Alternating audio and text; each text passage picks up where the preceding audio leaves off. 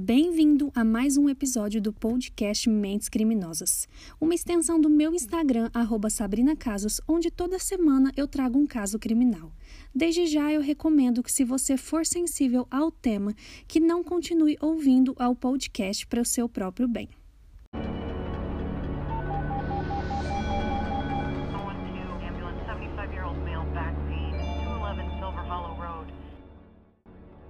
O nosso caso de hoje, a gente pode dizer que é uma história um pouco mais leve do que as outras que eu já trouxe aqui no podcast, porque a nossa personagem principal, na verdade, é a acusada.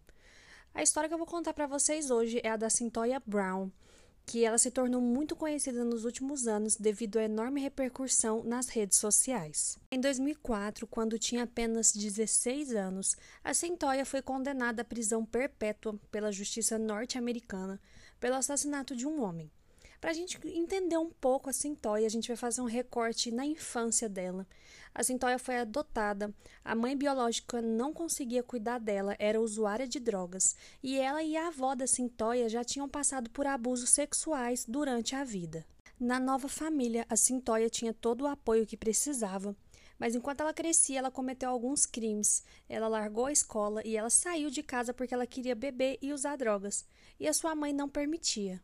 Em 2004, ela conheceu o Gary McGloten, que é conhecido como corta-garganta, que se transformou em uma espécie de cafetão dela. Ele a agredia, a violentava, obrigava a Cintoya a ter relações com outros homens, e nisso ela tinha somente 16 anos. Naquele ano, a Cintoya conheceu o Johnny Allen, que a pegou em um posto de gasolina para fazer programa com ela. Segundo a Cintoia, o Johnny já foi o caminho todo intimidando ela, dizendo que ele era importante na cidade e que ele tinha um arsenal de armas. E já na casa do John, a Cintoia alega também que ele teve um comportamento estranho e ela ficou já com muito medo. Ela diz que chegou a fingir em um momento que estava dormindo, mas que ele a pegou com força entre as pernas e ao se virar, ela achava que ele iria pegar uma arma e matá-la. Então, ela pegou uma arma e atirou nele. Em seguida, ela pegou a carteira do Johnny e a caminhonete dele e fugiu. Ela foi pega um dia depois e em nenhum momento ela negou o crime.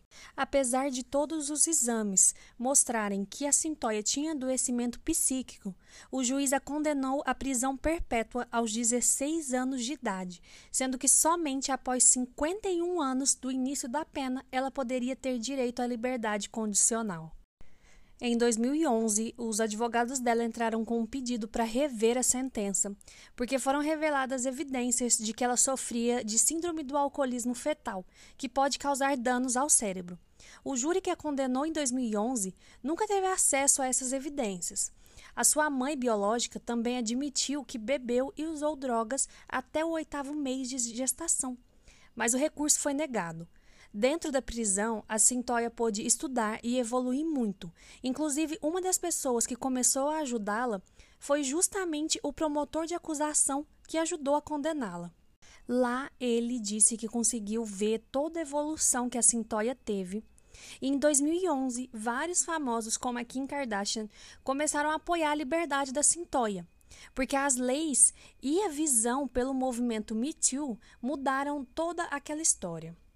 O último recurso dos advogados da Centoia, depois de 15 anos presa, seria pedir clemência ao governador.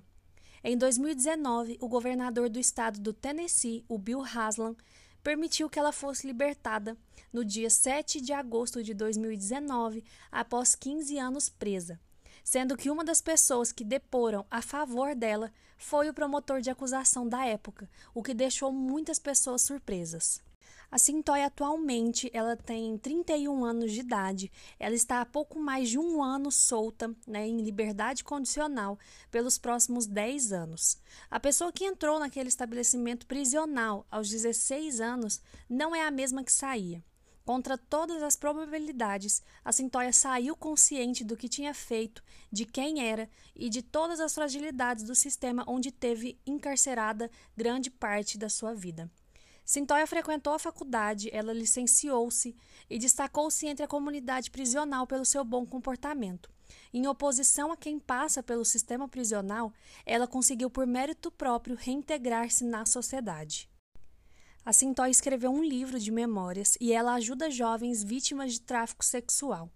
Eu recomendo que vocês vejam a série da Netflix, que é Free Sintoya ou Clemência, que lá vocês conseguem ver a complexidade desse processo passo a passo ao longo de 15 anos, em que a Sintoya entrou várias vezes com recurso e esse recurso foi negado, e como ela mudou do momento que a gente vê o julgamento dela com 16 anos de idade até o momento da sua improvável liberdade.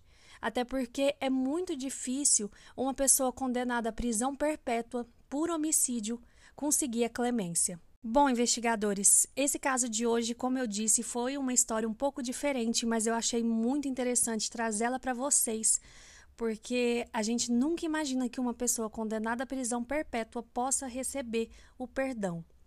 Eu espero vocês no nosso próximo episódio para a gente investigar mais.